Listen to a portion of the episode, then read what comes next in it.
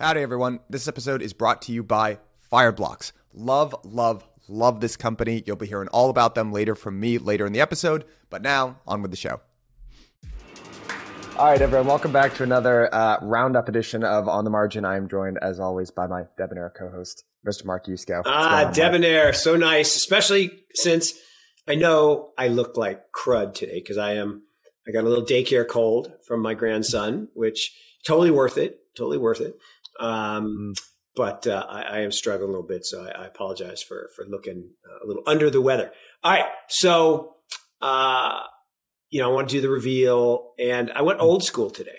I decided that uh, it was time to channel some of the early days of of crypto and Bitcoin. So you know, I got mm. the orange pants on because it you know, still is a bull market, and uh, but I got the 2010 vintage. Wow of the Bitcoin uh, be- before it became orange in 2011.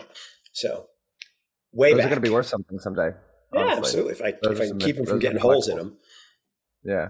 I don't know if uh, my grandparents always said whenever they saw something that was older than five years old, they'd be like, that's going to be a collectible.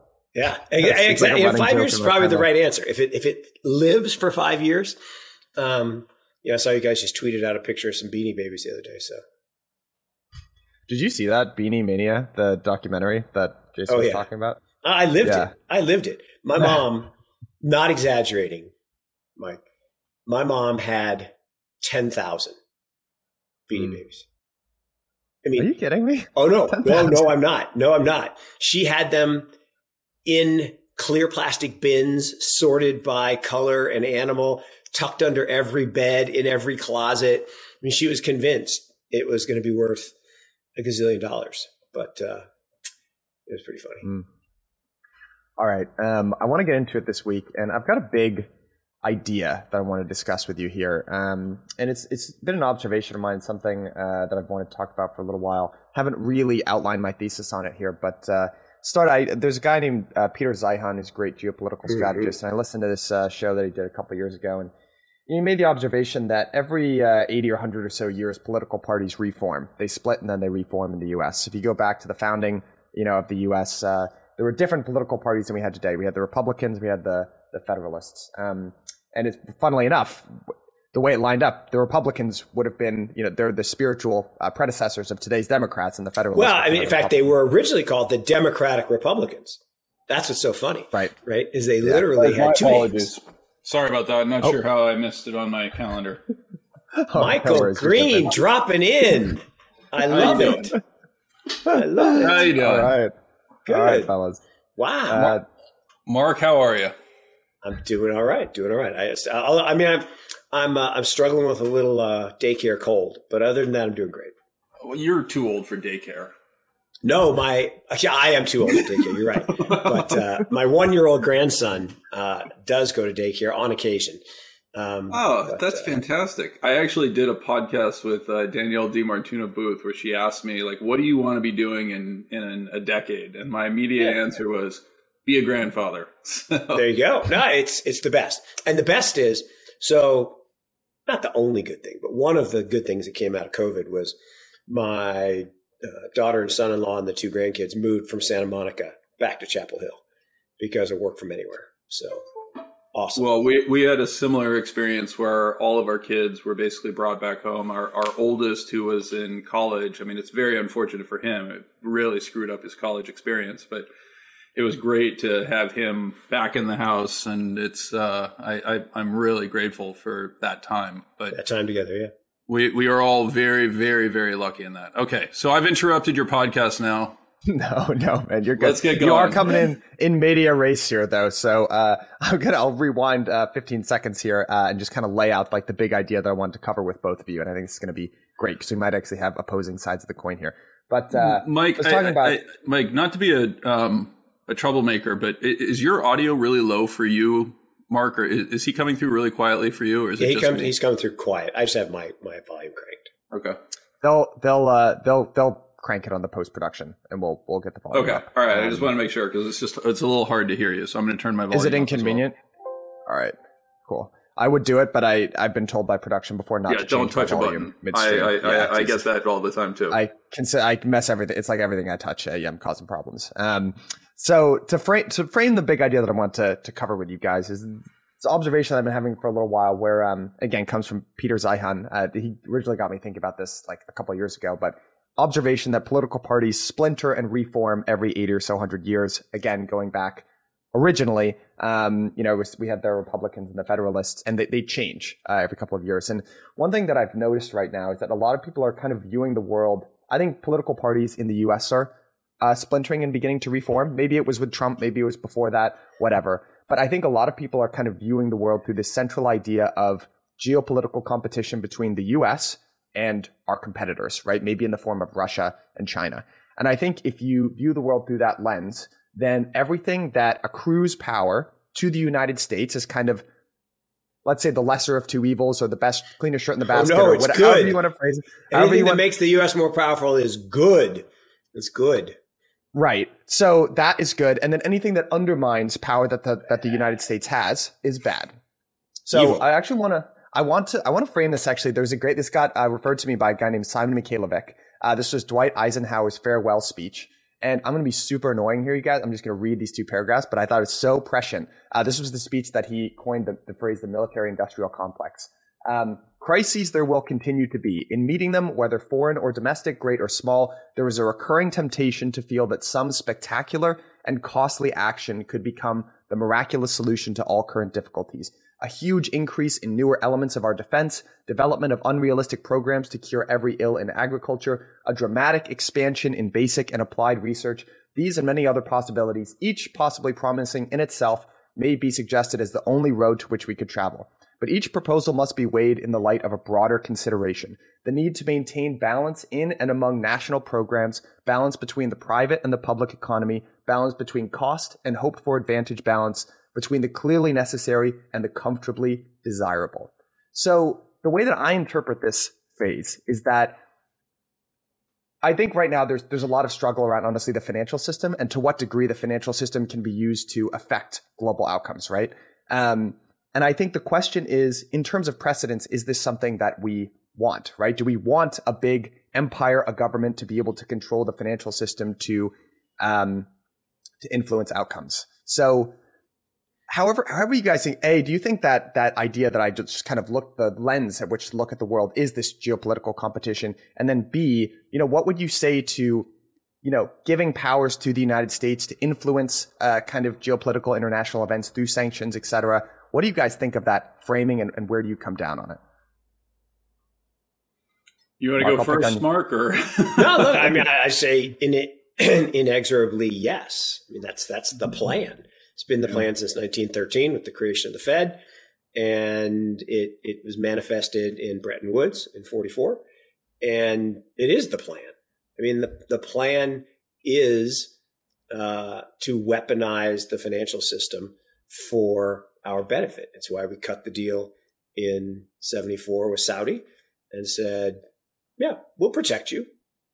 Yep, here's the deal. You price all oil transactions globally in dollars and we'll protect you. No matter what you do to us, we'll, we'll protect you. Um, and that has been going on for, for decades. Uh, and, and anyone who's threatened that hegemony disappeared. Saddam Hussein said, I'm going to price oil in euros. Gone. Gaddafi, I'm going to do it in gold. Gone. Russia says we're going to price in rubles. Oh, you have nukes. China, I'm going to price in renminbi. Oh, you have nukes. So it works up until the point that your adversary has nuclear weapons, then you can't take them out. And so we have to try what we're trying right now, which is, and we've tried this twice before, right? People think this is the first time we've tried to neutralize Russia. You know, Russian stock market's been down 95% three times in my career, which is, you know, I'm old, but I'm not that old.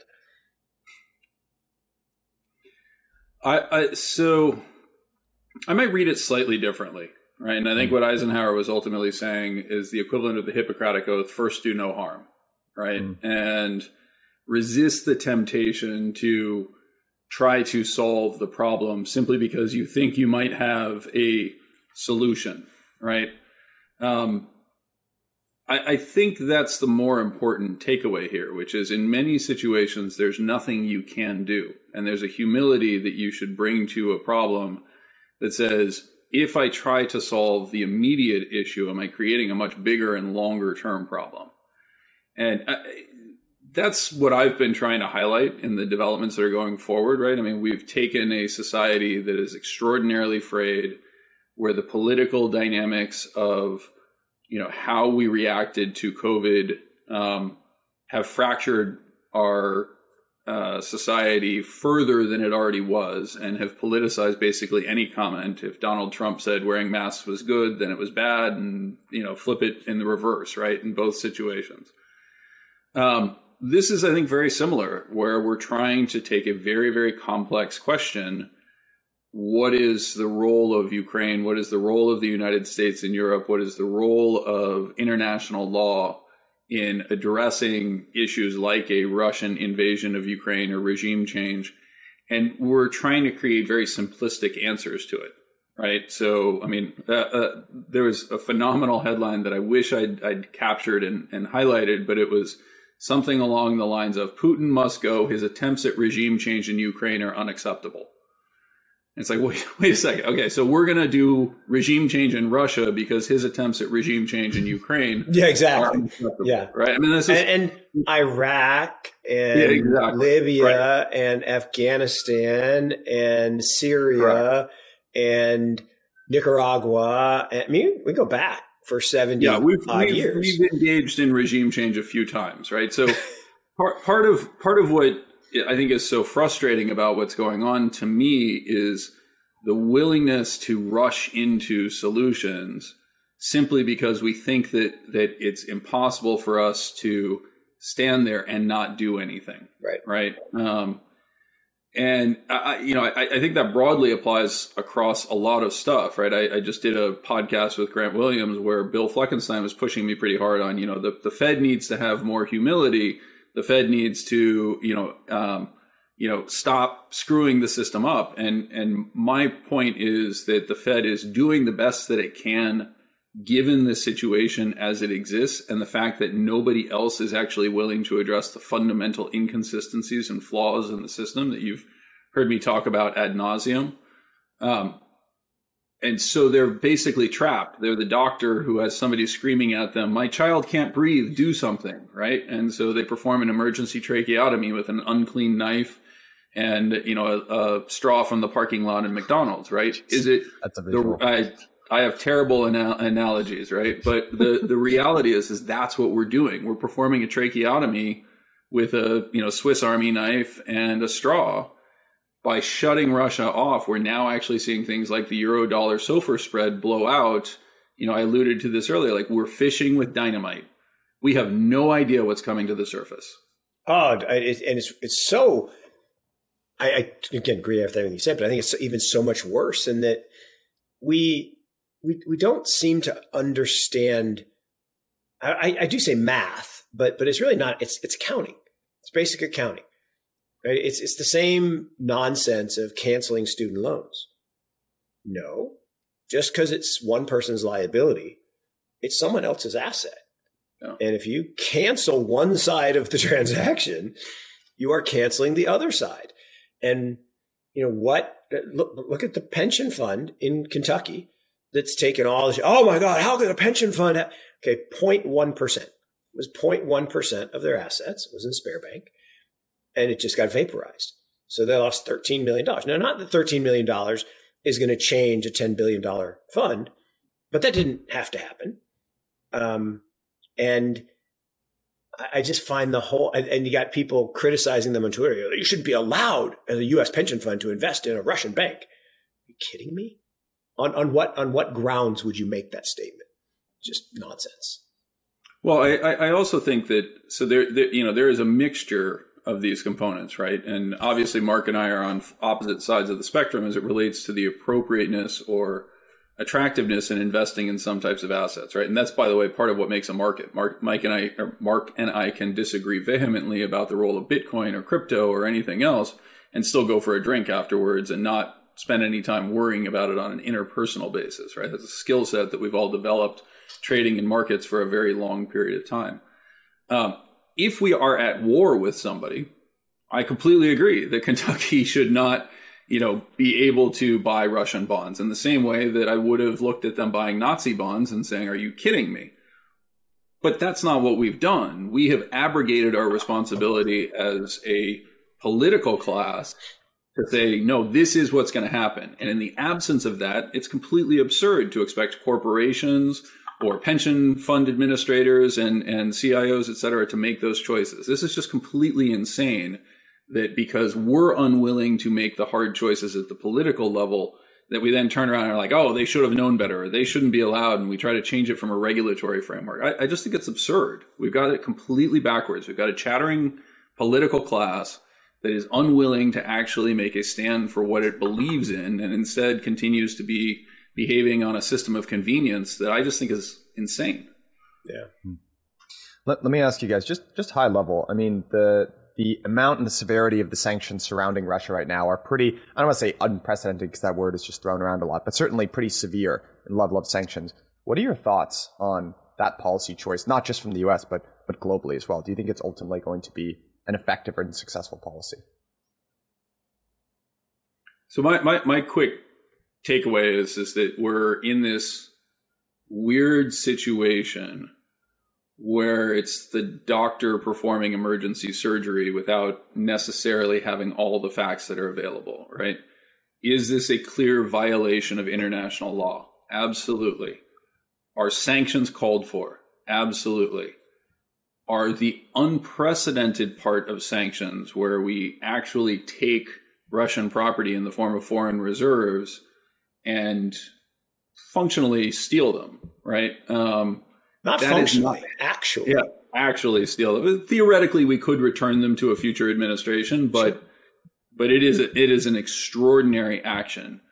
The idea that Switzerland managed to flip off neutrality in the space of three days when it did not do so in World War II, like this is right, yeah. truly unprecedented. Not to throw around the word, but it is really actually unprecedented behavior that is setting the stage for a complete reordering of the system. And unfortunately, as we're seeing, Russia is now being forced into the arms of China as a tributary, as compare as a client state, as compared to a marriage of convenience and equals, near equals based on trading relationships.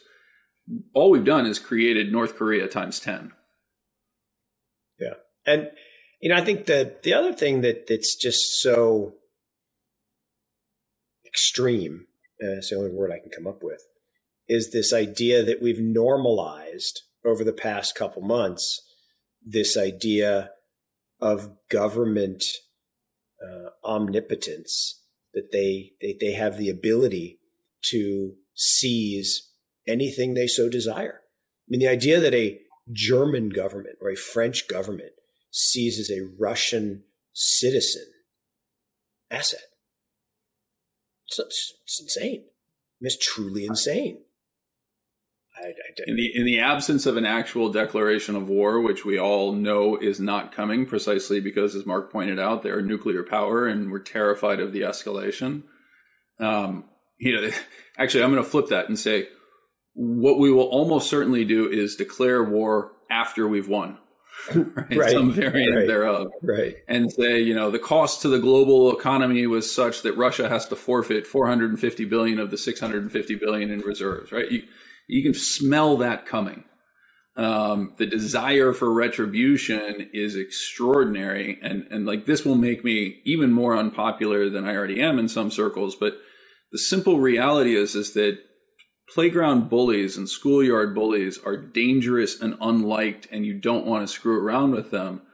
But they rarely kill people because they've actually got experience in exercising their physical power, right? So, what Putin did, I'm not excusing it, I'm not defending it, but what he did was a initially a measured action to install regime change without destroying Ukraine because he recognized that he would have to bear the costs of rebuilding it.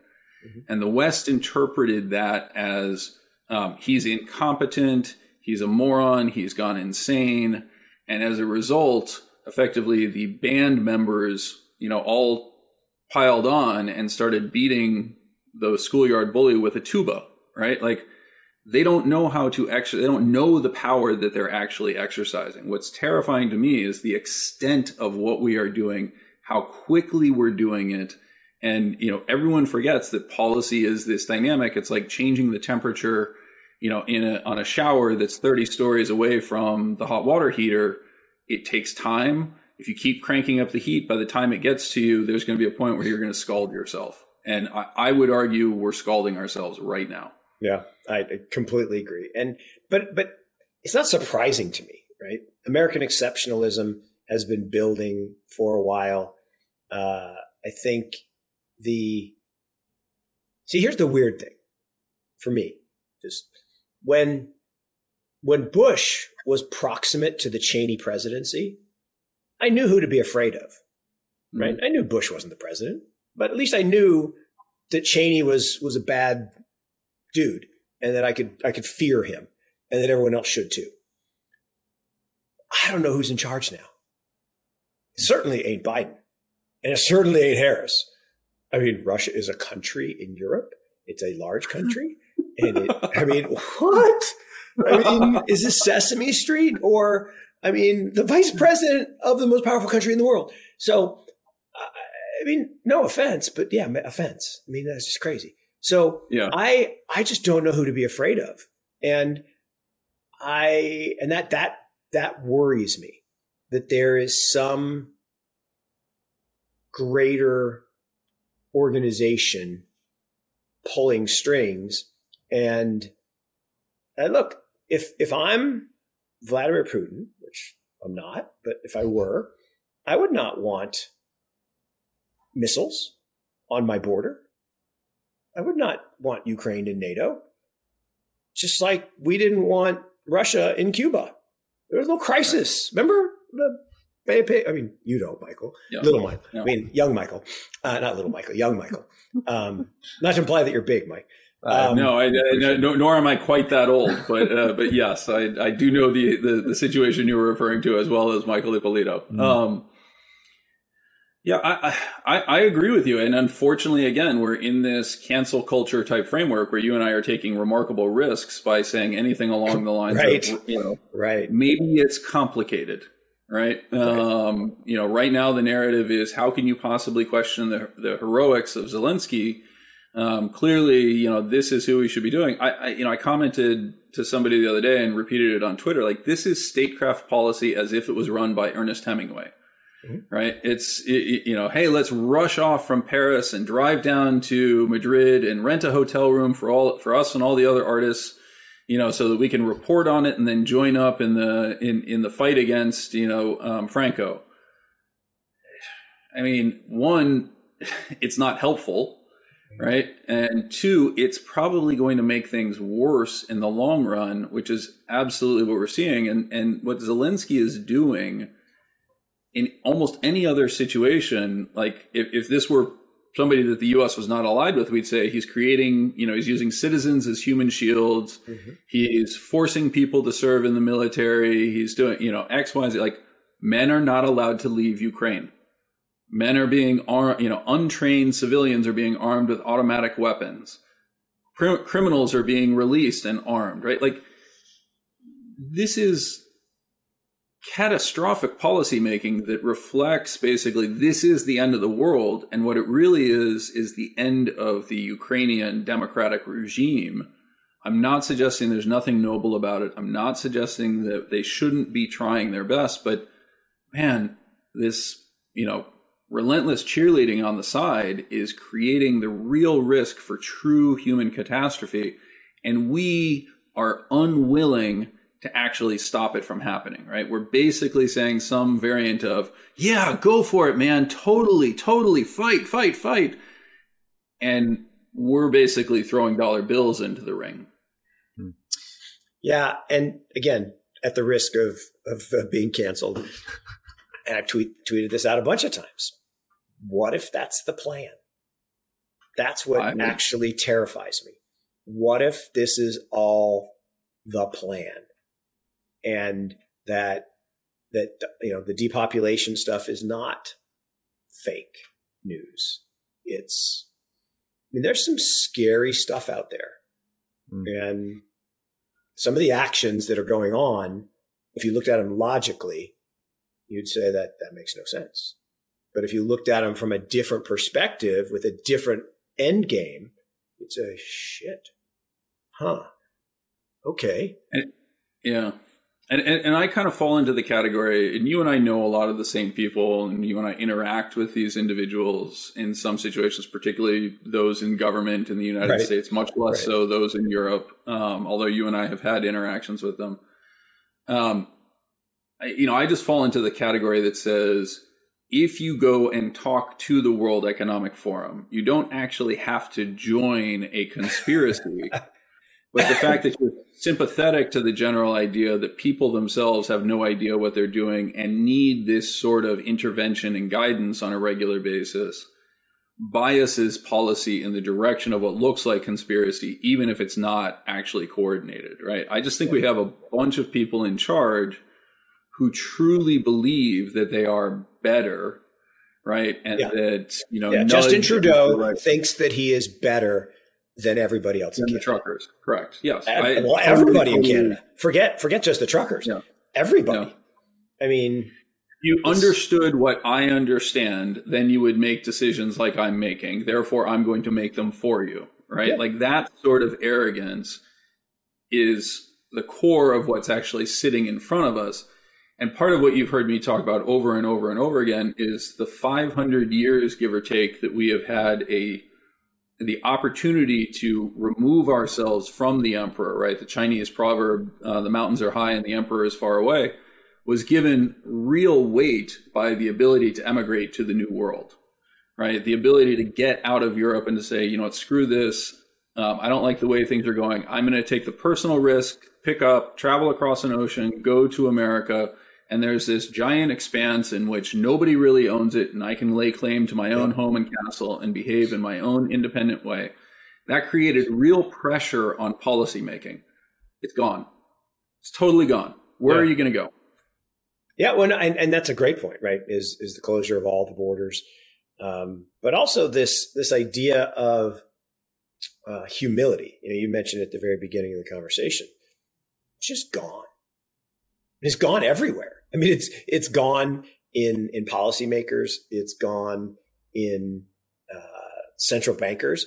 I mean, I, I just I love the pictures of of the health ministers, who are these gigantic people. You know, like, why would I take health advice from you?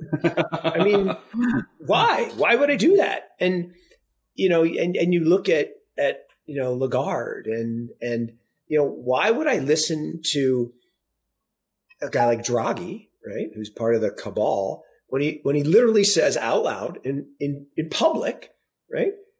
If you are unvaccinated, you are not part of the society. Our, you're not part of our society. Who who says that? That that's arrogance beyond beyond belief, right? And that arrogance what I say? Pride goeth before the fall. I mean, yep. every empire ultimately, I believe, and my well, you could you could check me on this. I believe every empire in history falls from the same uh, misplaced arrogance, right? Well, so so actually, and this is part of where I would push back a little bit, and I'm not checking that per se because I do actually agree with that, but part of the point, and Michael's heard me talk about this over and over and over again, is when you it's not that the empire is falling, right? It's that the democracy is falling, hmm. right? The okay. people's ability to participate. And so if I go back and I look at the transition, and, and people have heard me talk about this over and over and over again, and I can't recommend enough reading up on the period of transition from the Roman Republic to the Roman Empire, right? And remember that the power of the Roman people peaked more than 100 years after that, right? So somewhere around 110 AD versus the fall of the Roman Republic in 44 BC.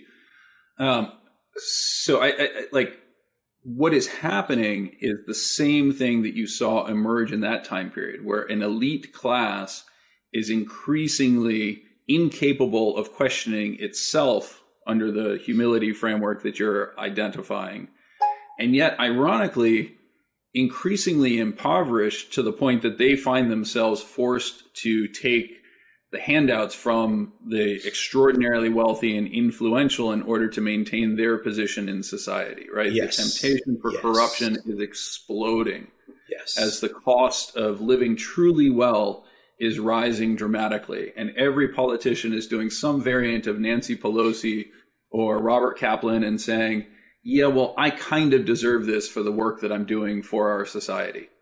Oh, right. I mean, to that point, and and this is not. I'm not picking sides. I mean, people probably know what side I fall on, but you know, one of the most amazing things I've ever heard is when somebody says, "Yeah, Ms. Pelosi, do, do you think it's okay that you're blocking legislation that helps Visa and Mastercard when you and your husband are large shareholders?" So, of course, it's part of my compensation.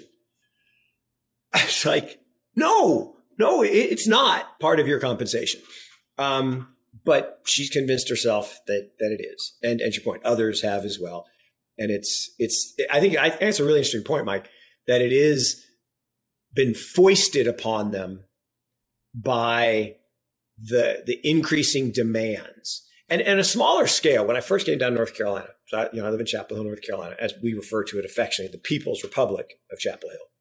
When I first came here, you know, I worked at, at the university and there is this elite class inside the university, a handful of administrators, and then a board that's hand selected and pushed through the power structure. And it's all about this. And this friend of mine said, you know, it's it's because they live a country club lifestyle on a bureaucrat salary. Mm-hmm. I was like, wow.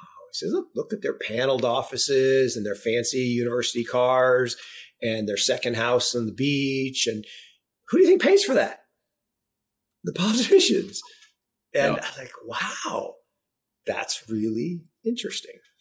I want to. Yeah. I, I, I unfortunately think that's very much the the underlying dynamic that exists, and it goes to the elements of entitlement and everything else, right? And so the right. the ultimate irony is these same politicians to turn around and tell us to check our privileges, to tell us to be aware of how entitled we are, et cetera, right? Um, you know, again, I know, you know, you and I have had very different experiences than the average American. Um, the statistic, I raised my kids in New York City, right? The statistic came out while we were there and it's gone up since, but, you know, it was something along the lines of to feel truly comfortable and not have to worry about money in Manhattan required you to have something like $87 million in the bank right? Now, I've done very well. Mark, you know, I don't have $87 million sitting in the bank, right? Yeah. Um, and moving to California in some ways dropped that probably to 40 million, right? I mean, like these are insane numbers when you think mm-hmm. about it. But it creates this very weird dynamic where even those who have been extraordinarily successful within the 1% feel this stress, feel this demand to cut corners, feel this demand, you know, this issue within their own families to say, well, I can't really be as principled about it because I have to get mine. Yeah. Right. I have to yeah. protect those who are closest to me. Yep. And I really genuinely, I mean, you mentioned Nancy Pelosi saying that, you know, on the flip side, whatever his name is, Madison Cawthorn, you know, said the exact same thing, right? The exact same thing. Of course, we should be allowed to trade as members of Congress on, on, you know, uh, stocks that are related to us. Like, it's just bizarre. It's completely, completely bizarre. This episode is brought to you by Fireblocks. I talk to a lot of fast growing crypto native funds, crypto banks, exchanges, and the like, and they all tell me they have the same two problems. One, their treasury management setup sucks. They've got analysts wasting time and money on manual transactions. Two, they are not happy with their current security setup. They're sharing passwords, they're sending test transactions, and they're worried that their funds might be at risk. Fireblocks is a platform that solves all of that for you. They're a one stop shop portal which automatically plugs into exchanges, trading venues, etc. They source deep liquidity and solve everything from day to day crypto transactions all the way down to complex DeFi strategy. And the best thing about Fireblocks is that they offer scalable solutions with industry leading technology. Doesn't matter if you're a two person crypto fund or a 2,000 person crypto exchange, these guys have you covered. And the last thing that I'll say about this company is that I have known them for years. They are a high integrity team, they ship product like no other. I would trust them with my own funds. So, click the link at the bottom of this page and tell them that I sent you. Very, very important that you click the link at the bottom here. Otherwise, they're not going to know that I sent you, and then how am I going to get credit? So help a brother out. Click the link at the bottom of this episode. Tell him I sent you. I, I want to zoom in on, on a point that you that period of time that you're talking about this transition from the uh, Republic to the Empire of Rome.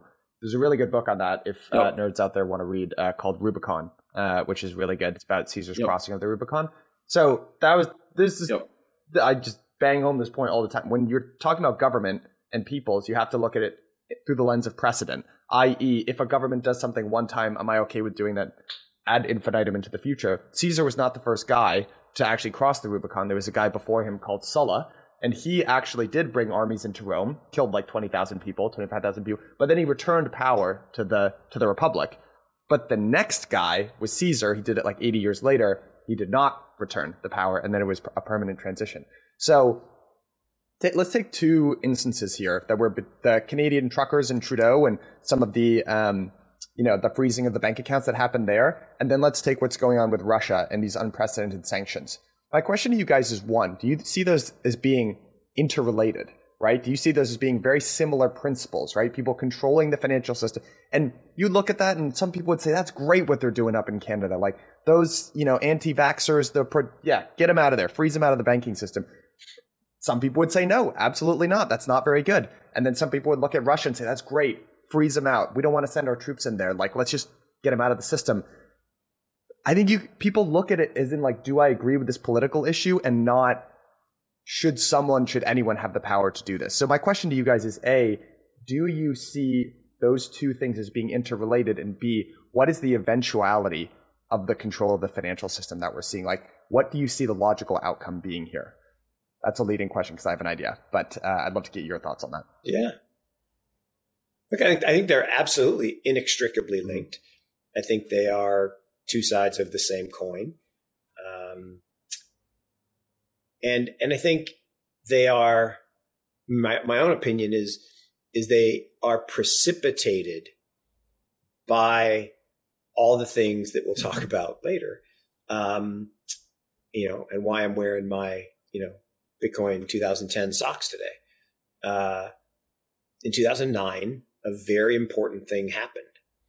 And the creation of a uncensorable, unseizable asset created an, a threat, a real threat, not just a, a, a theoretical threat, but a real threat to this hegemony that had been, you know, the, the claim of governments for millennia. I mean, not even centuries, millennia. And now suddenly there is a real, because, you know, in the old and olden days where money really wasn't a big deal, each local place had their own money and there was no global currency. Um, it was just about military might, standing armies and, and the ability to go knock off, you know, the local town uh, or the neighboring town. Then we went through a period from the 1400s to today where it was about naval superiority and, um, you know, dollar hedge or, or world reserve currency status. And those countries literally ruled the world, right? Sun never set on the British Empire for you know, 80 years. Um, and, and now I think there is this fear, and I think fear is the right word. There's a fear at the elite level of this borderless, nation stateless wealth. And when it was a sign, and we've talked about this, right? 2009 to 2015, first they ignore you. Science experiment, crazy people, anarchists, you guys are idiots, yeah, whatever. 2016 to 21, then they laugh at you. Oh, look at a bunch of nerds and their, their little fancy computer toy at a trillion dollars and now multiple trillion across all digital assets, it's no longer a, a you know, uh, hypothetical threat. It's it's a real threat, and I, I I personally think that's what's accelerating these types of moves. And now I actually don't believe that the you know I think had uh, people donated to the truckers the old fashioned way, right, sending checks in the mail, they would have just seized the mail from the post office. So the government would have you know done whatever they had to do, and they probably would have found a way to seize the bank accounts eventually too. But um, I, I think that that I think evil people will do evil stuff, but I do think there's an inextricable link now to this migration to self sovereignty. And that's not in the plan. That is not in the WEF playbook. So I, I, I don't think it's in the. Um, so this is where Mark and I disagree on Bitcoin, right? Um, I actually, ironically, think the idea that it is uncensorable is deeply wrong. And the reason why is it's the same way that Twitter is deeply uncensorable. I can write whatever I want on Twitter, but they can very quickly ban me, pull me out, etc., because it's identified with a particular login.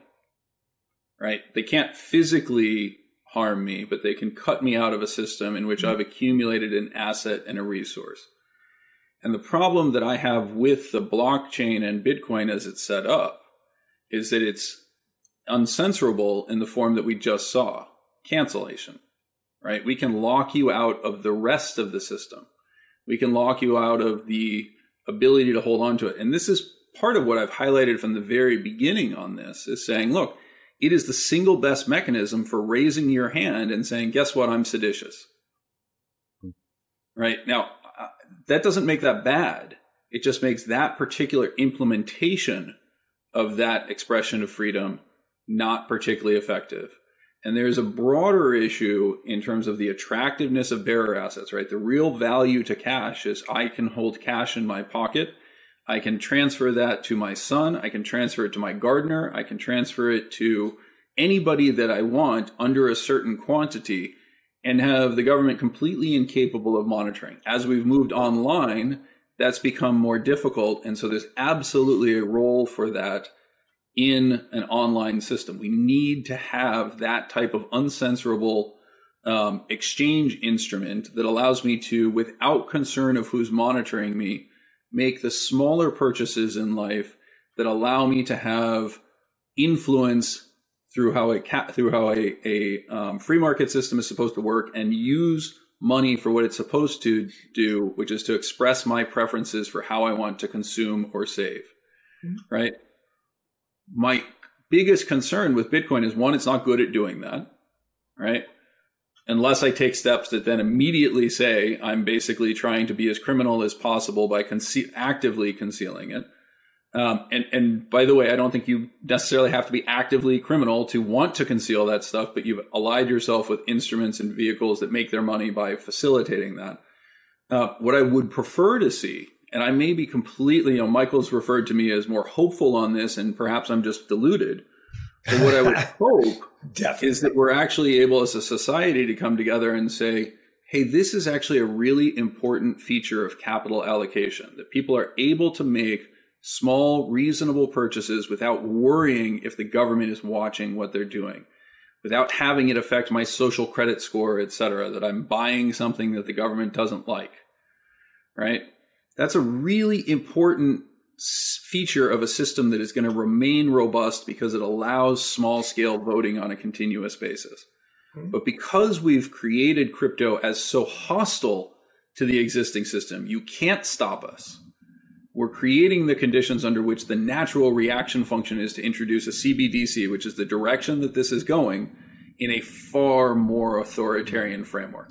I have I have a couple thoughts listening to that, Mike. Um, you're reminding me of a conversation I had with someone actually a couple years ago, uh, just in terms of how you affect change in general in society, and um, you know, I think I think there's a probably a from my perspective a mistaken perception where it's like, hey, we'll like play ball with you. We're going to do this in a way that's not disruptive. And I think just like civil rights movements, I think just like protests, you actually do need some of that. Hey, I got to get in your face and cause problems, and you need hard headeds. Like honestly, if you go back and look at significant change that's been established, how do you imagine put yourself in 1700s in like a bar in Boston or New York? How do you think the revolutionaries sounded? Honestly, do you think they were like measured and like, hey, we should be working? I honestly think for big step changes, and what we're talking about is a big step change, right? Freedom in terms of sovereign money. You actually need those kind of hard. I don't think you actually accomplish change by just saying, "Hey, we're totally work with you," and yada yada. So I, I think the way change actually gets affected is by some of that stuff that just rubs people a little bit the wrong way and say, hey, this is like too extreme. But I ultimately think that's how change happens um, at the level that we're talking about. Yeah, and I, I guess I I go, you know, we always go to our, our sinister Saturday since this gets released on Saturday. Uh, look, I, I, I, don't I don't think anything Mike said is no, is yeah. crazy. I think I think the I think the the crazy comes from the fact that the people who want to create those CBDCs are sinister. They, they have no interest in working with the masses. They they want social scoring. They want you, have heard. I mean, we've all seen the, the, the, picture of Jabba the Hutt or what, what's the guy from Spider Man into the metaverse? The Kingpin. big giant guy. Uh, we've been here. We've been here before. Kingpin. Kingpin. So he, he doesn't look like Jabba. He looks like Kingpin. So we've all seen Kingpin saying, "Well, of course we should control when or, or even if you get to spend your money. That's absolutely sinister. Absolutely sinister. I mean, imagine working all week and you get your money and you jaywalk that day. Ding you five cents, 5%. So now you got 95 cents in the dollar. Oh, well, you want to buy some, some cannabis. It just happens to be, it's not legal nationally. So, so that's another 10%.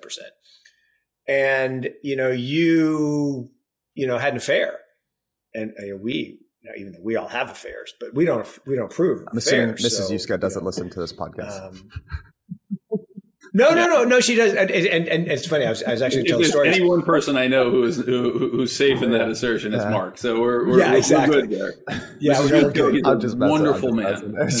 well, no, no. I mean, well, I know that the, my choice is to live or die. So, yeah. but the crazy thing is, I, I, we just found out this this past week um, this kid from uh, this woman from uh, my wife's grade school class in Oklahoma.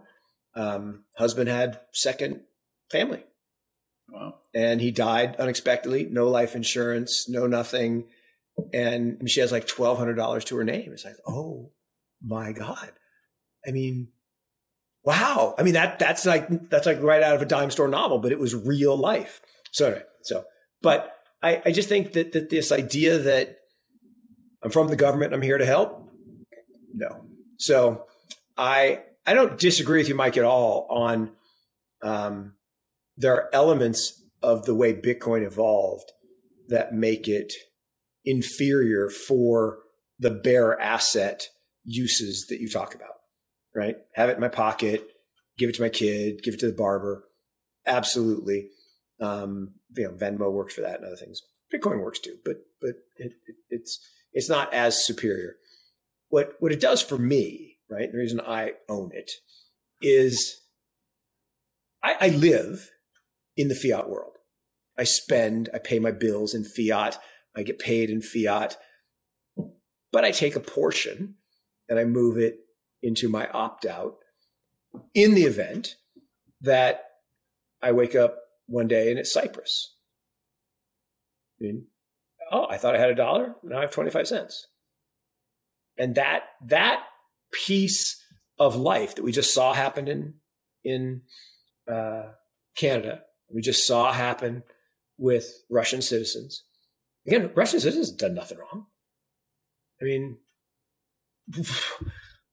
I mean, literally, do you think our bank account should be frozen because our president decided to bomb some country? I, it, I actually, I completely agree with everything that you're saying. Right. And as you know, this is part of the reason why you and I are able to have a rational and productive conversation around Bitcoin. Whereas many of the dynamics that I'm in, many of the conversations that I'm involved with with Bitcoin appear irrational precisely because my concern is not with somebody who says, you know, I'm going to take 1%, 2%, 3% and set it aside in this insurance policy that's similar to gold is you know, basically a bet to see if the system is going to fall apart. And as you know, I've actually introduced financial products that allow people to do that in a responsible and thoughtful way. Yeah. The issue that I have with the space is, is that you're the minority and the yeah, there's some maxis out there. Dynamic where somebody like a Michael Saylor is saying to people, mortgage your house and buy Bitcoin is so deeply criminal and irresponsible that I cannot tolerate it. Right? It's just I, I wouldn't tell you to mortgage your house and buy the S and P 500. Right? Like, I, yeah, but I, you should have, and I should. And here's the thing: this is oh, Michael. This is interesting. I believe that people our age, and I'm older than you, but but people our age, better looking too, but that's okay. Rubber fox. Uh, we we suffer we suffer from, and maybe I shouldn't speak for you. I'll speak for me. People of my generation suffer from a, an inability to believe that the system would be so rigged that that is good advice mortgage your house as much as you possibly can and buy the S&P because the plutocrats are going to ensure that the interest rate on your mortgage goes down and that the value of your assets goes up by devaluing the currency. I miss that, right? I mean, I have never, not never, I think I had one in the 35 years of owning homes, I've only had one variable rate mortgage. And the entire 35 years, rates have gone down because I grew up in a time where we had just lived through 22% interest rates and we feared, you know, I've had this discussion. Um, and, and it sucks, right? The people who won over the last 20 years are the people who abused the savers and screwed the retirees and borrowed as much as they possibly could and bought speculative assets.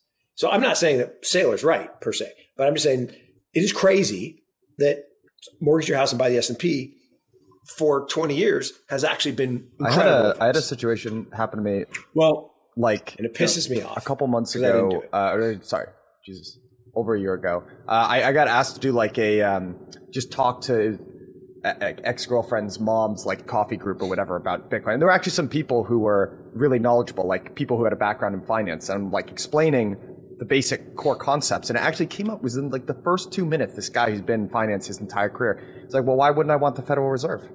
They've been looking out for me." He literally just said it. He was like, "Why would I not want the Federal Reserve? They've been looking out for me my entire my entire career." I'm paraphrasing yeah. barely. And I was just like, I was just like, wow, that's, yeah. you know, I actually really it was enlightening for me because I was just like, that is a guy who's had a completely different lived experience than my lived experience, where I actually yeah. don't uh, feel particularly looked yeah. out for by that institution. I think everyone could benefit from actually talking to different people of different uh, generations and just, you, you would get an understanding of like, yeah. there are things that you guys both probably assume to be fact and solid and you think everyone else thinks that are totally different from how I think and vice versa. So this was a really interesting one where it's just like, wow, that was, um, that's actually really interesting to hear. I don't think like that. Uh, sorry, Mike, I interrupted you. Yeah. No. Um, so I, I think there's a couple of things that, and, and this is, of course, you know, the stuff that that I spend a disproportionate amount of time on, right? So, like, I don't actually think that there's a conspiracy to inflate the Fed, to inflate the S&P 500, or that that was predictable and understandable in a way that is tied back to the Fed, right? Likewise, the decline in mortgage rates, um, I don't think was a intentional policy choice that we set out upon and ended up here, right?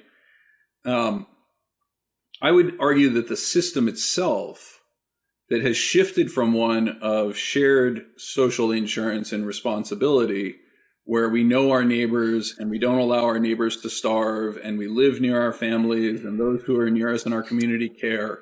We yep. replaced that with a diffuse system in which we said um, every person is on their own, right? You have a 401k, you're responsible for how to allocate it. You buy a house, you mortgage it not because you're trying to speculate and reserve those assets for the S&P 500, but because you're trying to capitalize yourself being short housing and convert that the relatively limited sums that you can save early in life and turn that into a home that you can then occupy at fixed rates for an extended period of time. This is part of the reason why why you know uh, Mark, like most people, chose to go with a fixed rate mortgage. Right? Um, I don't think that the system is inherently set up to be venal, but I do think that it is predictable that if we continually step in and try to bail out a system that treats collective insurance and treats a social contract as inherently evil, right? That we're going to end up in this situation because the only time you respond is when a crisis emerges and crisis threatens the system and the system has to preserve itself. And so you engage in the actions that are required to sustain the system in the same way that Zelensky is behaving in a way to preserve the system as it exists in Ukraine with him in charge, right? Even though that may be a long term harm that is being created. So I like I don't see the intelligence operating behind the scenes in a Machiavellian way. I think the system has been set up to be really screwed up. And I, I would encourage you guys, like I, I put out a tweet today that highlighted this dynamic. You know, Mark, the real asset that you had when you graduated 10 years before I did that still existed when I graduated was there was a dramatic shortage of knowledge workers in the economy. Those who had mm-hmm. been through college, who had the skill set to approach the white collar world with a degree of um, capability in math, with a degree of capability in social skills, with an awareness of computers, etc., was small enough that there was functionally a vacuum that sucked us up in our success yep. pattern. Yep. Right. Today, that's just no longer the case. And if I look at things like labor force participation rates for those with college degrees, or more accurately, the most important metric is employment to population ratios. For those with college degrees, that's fallen from north of 80% to roughly 70% today, right? We, we're looking at a situation where those who have college degrees were told that the unalloyed good was to get a college degree because that was going to lead to success. And what we've done is we've loaded them with debt and put them into a system in which those skills are not particularly valued because everybody now has a college degree. 50% of the population has a college degree. 70% of the population attends college, regardless of their capability to handle the higher order learning that you benefit from in college. Mm-hmm. Right? Like this is almost by definitionally dumb. Half the population is going to have below average IQ.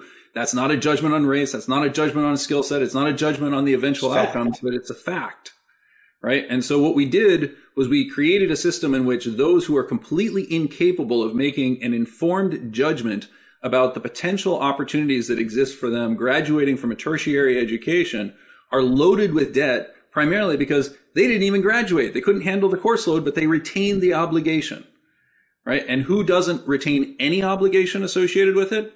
The college. College, yeah. Right? They should be absolutely taking first loss capital. If they were doing it, We'd have more thoughtful institutions. We'd have more thoughtful programs. We'd have more thoughtful behaviors. I like it. But that's not the Federal Reserve. Right? The Federal Reserve is left to clean up because nobody else wants to be a responsible adult, and they're not capable of addressing the vast majority of the problems that we no, have. No, I like it. I mean, I love it. It's it's it's lambda school, right? You know, your education is free, and then you pay them a portion of your salary if you get a job above fifty thousand dollars. I love that model right? Uh, I mean, you're investing in people and you would be incented to produce good workers, whatever those workers are.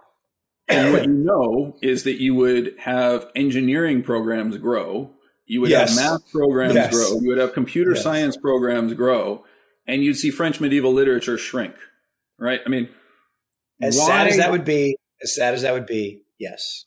I, I'm I'm not I'm particularly worried about the world losing access to you know scholars of Proust, right? Um, the, the the reality is, as you look back at the dynamics of things like a fine arts degree, right? Now, why does that even exist? That exists basically so that the extremely wealthy children of extremely wealthy people can figure out ways to decorate their apartments, right? I sound like a jerk, and I am a jerk. Mark's known no, me no, but Michael, I, have heard this. I've heard this line that I, I, I, I have to admit, I, I heard that you know the American education, higher education system, is sanctioned for your unemployment. Explain what you mean by that. That we as a society sanctioned oh, we penalize because in every other in every other country in the world, those people show up as unemployed. We don't yeah. count them as unemployed if they're yeah. in college. And so we hide a whole bunch of people in the system. And to your point, the super wealthy. And yeah, I, I, I talk about, you know, I, I'm involved in, in my alma mater. I'm involved in a scholarship program and I see a lot of kids. I interview a lot of kids and, um, yeah, there's a whole bunch that they're not there in any way, shape or form to learn and grow and and and become a productive member of society. They are, to your point, they are there because mom and dad are paying for it. And I'm at a party five nights a week. And maybe I'll go to a couple classes if it's something cool.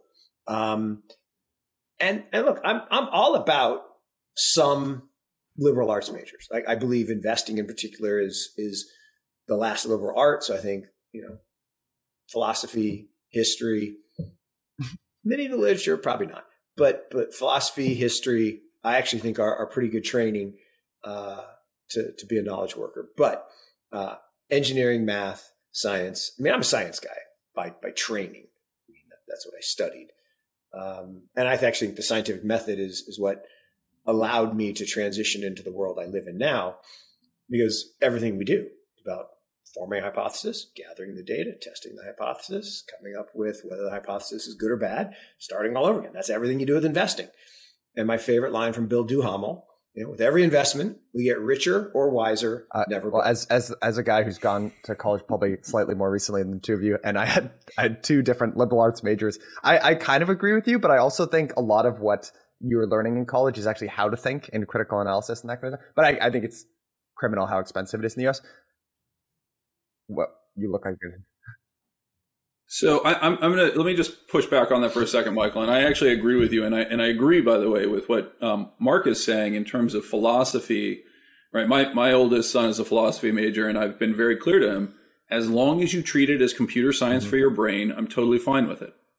Right? If you want to learn how you think, if you want to learn the biases that exist, if you want to learn the capacity for rationalization and forming poor arguments and treat human beings as programmable computers, I am 100% behind this. But if I discover that you're doing this because you basically want to sit and read Kierkegaard, like then we have a problem, right? Um, and I've got nothing against Kierkegaard per right. se, right? But the, the, the, but you do, and it's okay. I do, right? Um, the the broader okay. point that I would would make is you tend to find that the most skilled contributors are actually coming through that liberal arts, right? It's the Steve Jobs who's so talented and so capable and so driven to achieve his objectives that it really didn't matter what he studied. He was going to have an impact no matter what. Mm-hmm. Right?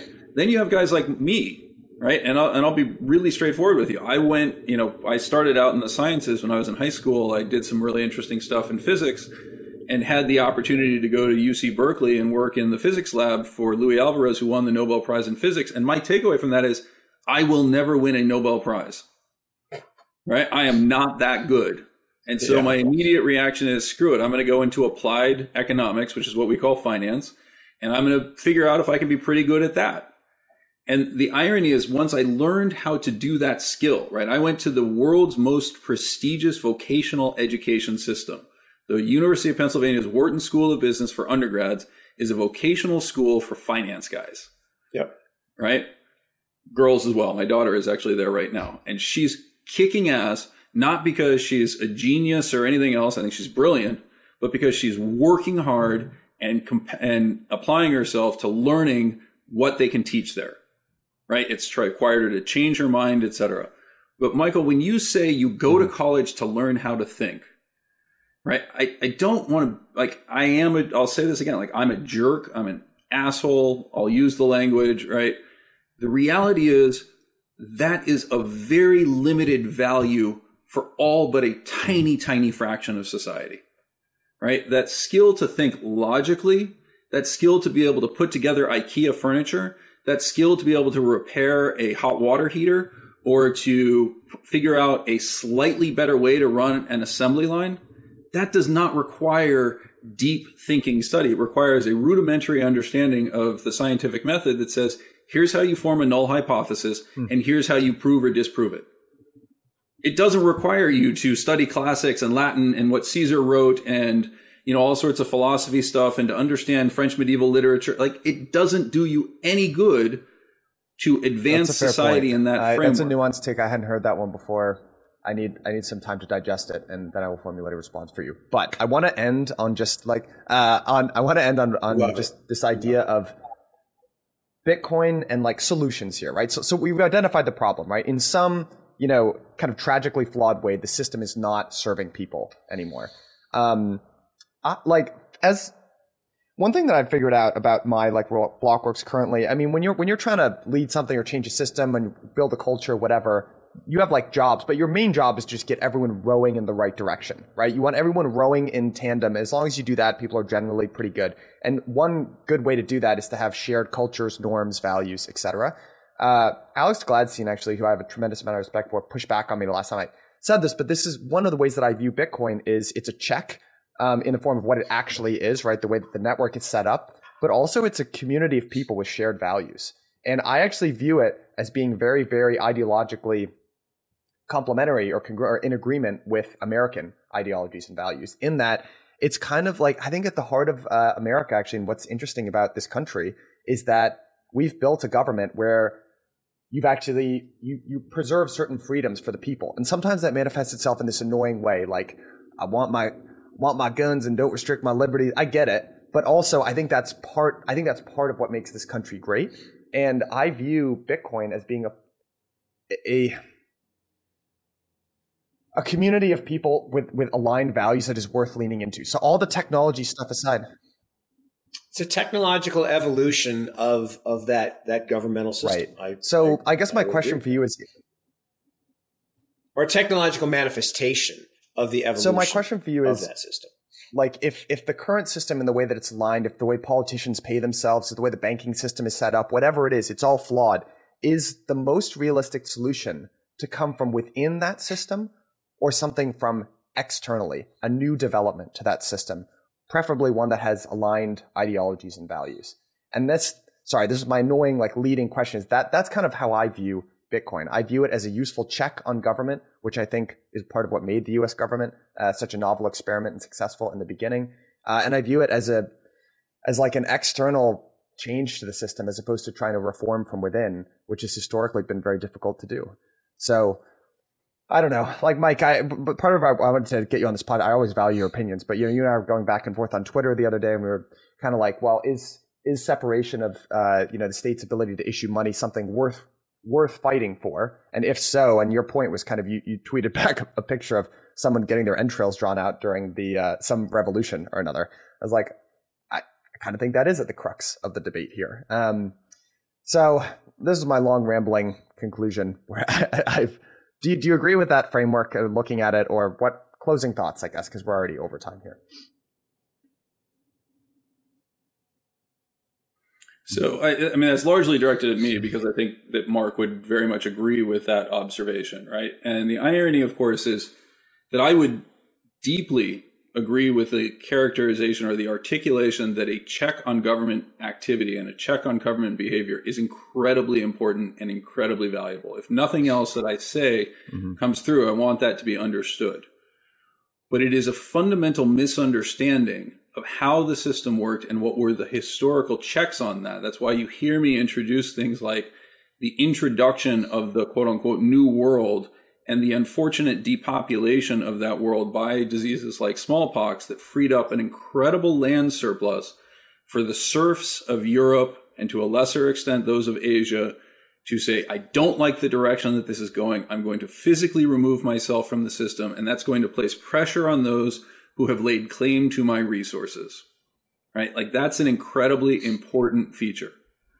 When you talk about doing it in cyberspace, one, you're not actually physically separating yourself from the capacity for violence from the state. In other words, the king can still walk up to you and have you killed. Yeah. Right? And I don't care if it's your coins, I don't care if it's your keys. They pull that trigger, you're dead as a doorknob. Right? And until you can physically remove yourself from that system and have the capacity to defend yourself against the depredations of that system, as we did in the American Revolution, mm. right, then it's meaningless. It's a little tiny tool, right? But it is not a solution.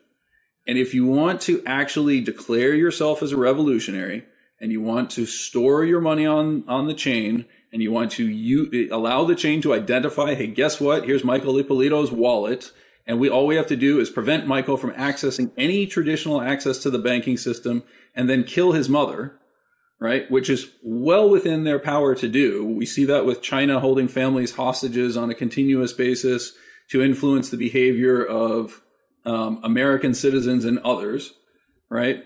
Like until you have that capacity, you don't actually have the ability to put that check.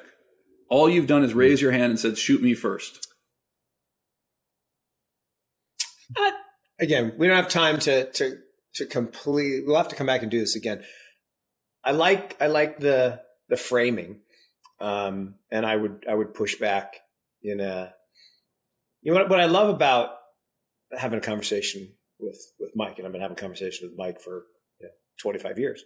Um, having conversations, plural, with Mike for 25 years, is he's one of the few people that still believe that dialogue and debate and search of truth is is what life is about.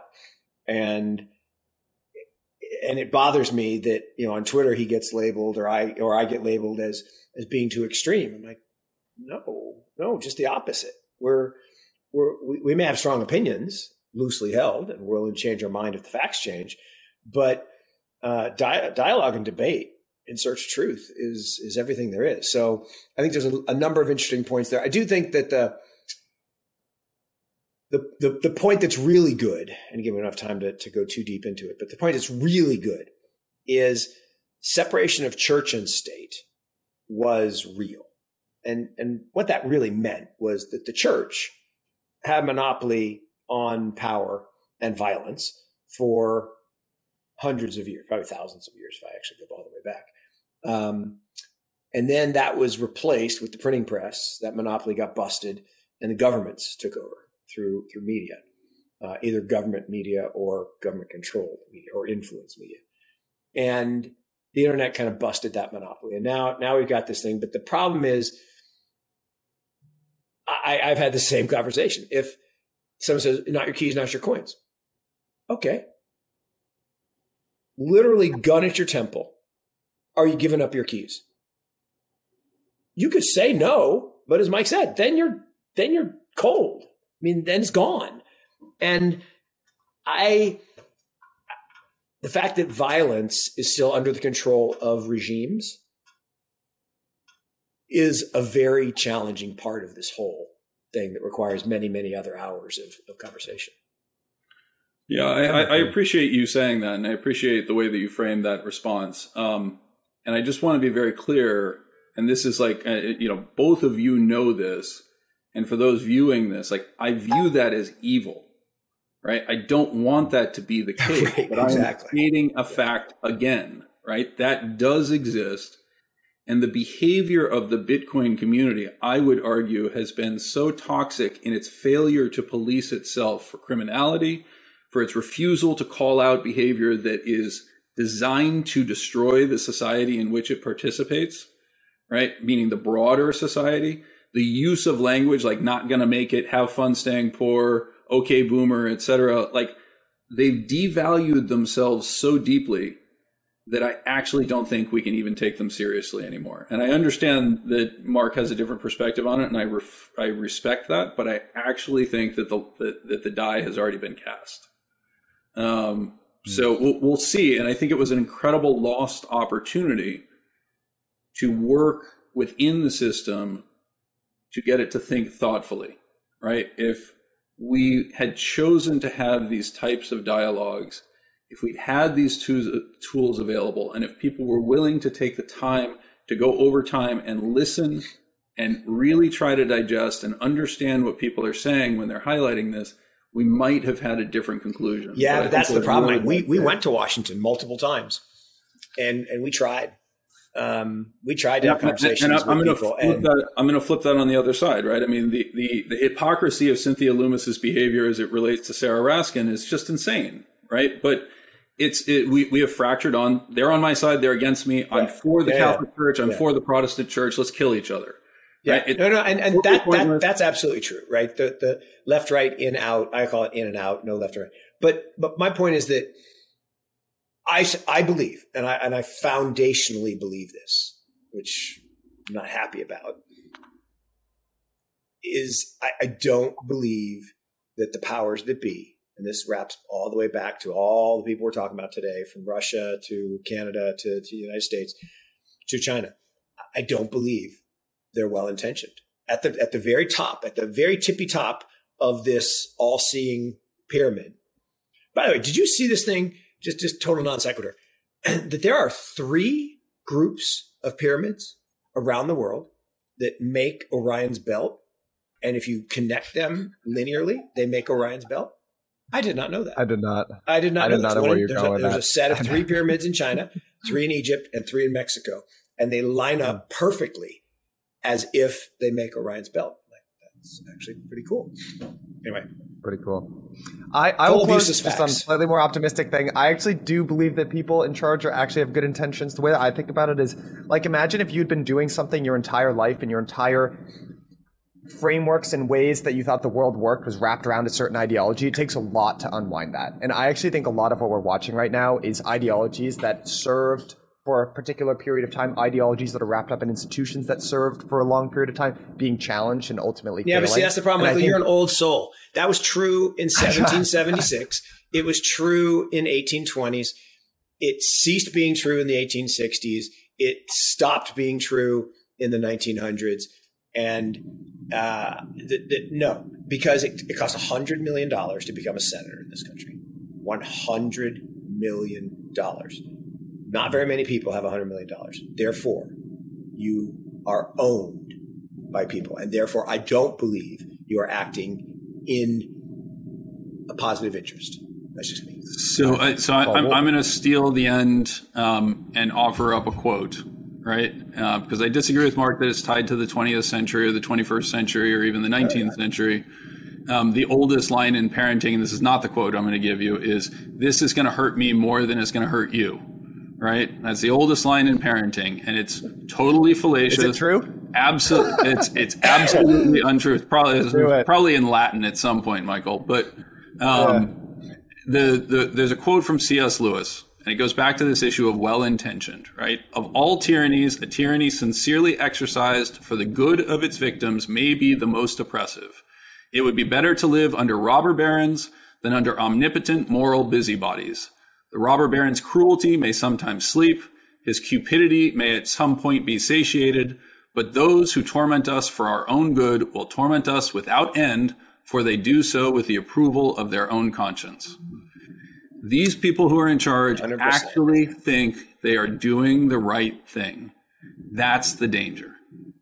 And that's Amen. why I, I agree, Amen. by the way. I mean, and I'll just emphasize this that's why the check is important. It's why inherited monarchies are dangerous, right? Because people rise to the top not because of their skill, not because of the thoughtfulness of the direction that they want to take society, but because they're members of the lucky sperm club. And that's the problem with oligarchies, with aristocracies, etc. Right? What the unique innovation was our willingness to allow people to move. And and and in all seriousness, like I don't really believe in the Illuminati, which may mean I'm a fool. Oh, right? oh, so, come on, you have to. I don't. I 13, 13 ancient bloodlines, all traced back to the Rothschilds. Come on. And and everybody in one form or another had their great great great great grandmother impregnated by Genghis Khan, right? So you know, it's probably true. It, it, it's just not actually useful to to track those sorts of facts in my analysis. Right. But that, that, that you know that's where we may. We, right. we, we you do know you do know that that Bill Clinton's great great grandfather was on the back of the two dollar bill, right? and and I will tell you that my great great great grandfather was the uh, uh, uh, creator of the um, uh, Sherman Antitrust Act, and I inherited nothing from it. Absolutely Awesome. nothing, right? Awesome. There's no influence Awesome. that accrued to me as a function of that. So, Awesome. anyway, this was awesome. Michael, thank you so much. This was And I apologize for hijacking the end and pushing us even further. No, it's awesome. No, Thanks, Mike. no, I'm literally like trying to jam one thing in, but I'm not going to resist the urge because you made me think of something. But all right, we'll have to do this again at another time. Thanks for coming in. This is going to be an interesting one, Mike. You popped in like in medias res here, so this was really great, guys. I can't tell you how much I enjoyed this conversation. So thanks Awesome. for coming on, Mike. And Awesome. Mark, as always. Thank Thanks, you guys. very much, right. guys. Guys. Take care.